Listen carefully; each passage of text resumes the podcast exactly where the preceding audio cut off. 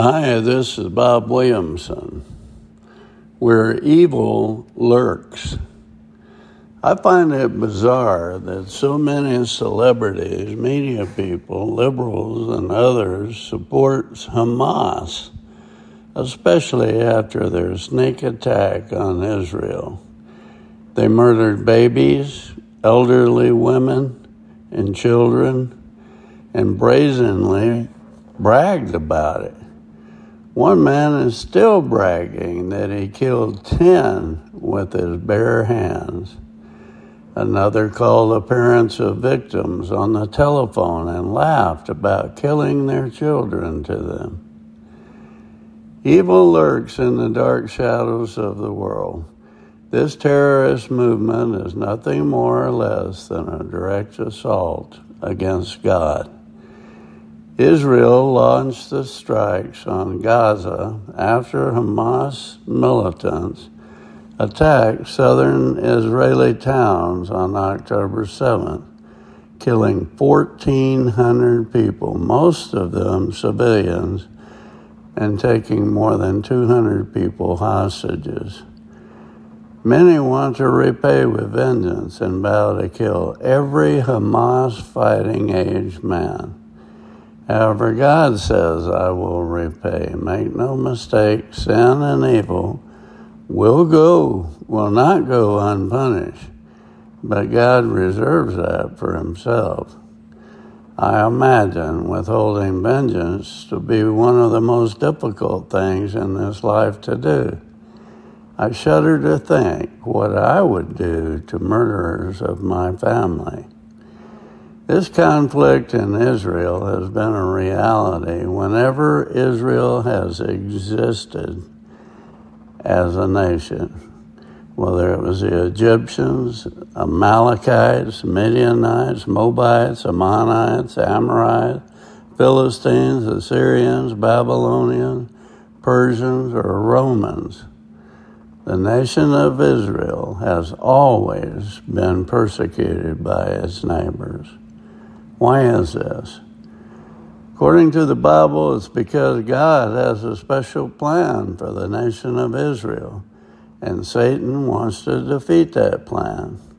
Satanically influenced hatred of Israel, and especially Israel's God, is the reason Israel's neighbors have always wanted to see Israel destroyed.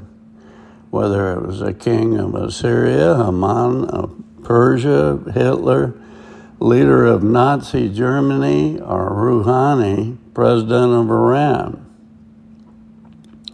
Attempts to completely destroy Israel will always fail.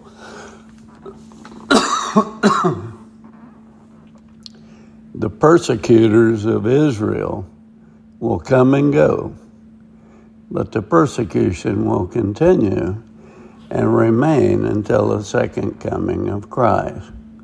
As a result, conflict in Israel is not a reliable indicator of the soon arrival of the end time.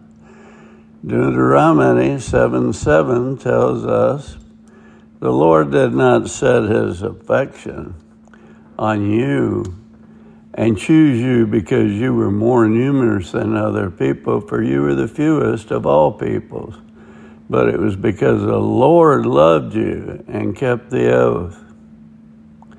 He swore to your forefathers that he brought you out with a mighty hand and redeemed you from the land of slavery, from the power of Pharaoh, king of Egypt. Know therefore that the Lord your God is God He's a faithful God, keeping his covenant of love to a thousand generations of those who love him and keep his commands. God chose the nation of Israel to be the people through whom Jesus Christ would be born. The Savior from sin and death, John 3:16. God first promised the Messiah after Adam and Eve's fall into sin. It goes way back to Genesis chapter 3. God later confirmed that the Messiah would come from the line of Abraham, Isaac, and Jacob. Jesus Christ is the ultimate reason why God chose Israel to be his special people. God did not have to have a chosen people, but he decided to do it that way. Jesus had to come from some nation of people, and God chose Israel. However, God's reason for choosing the nation of Israel was not solely for the purpose of producing the Messiah.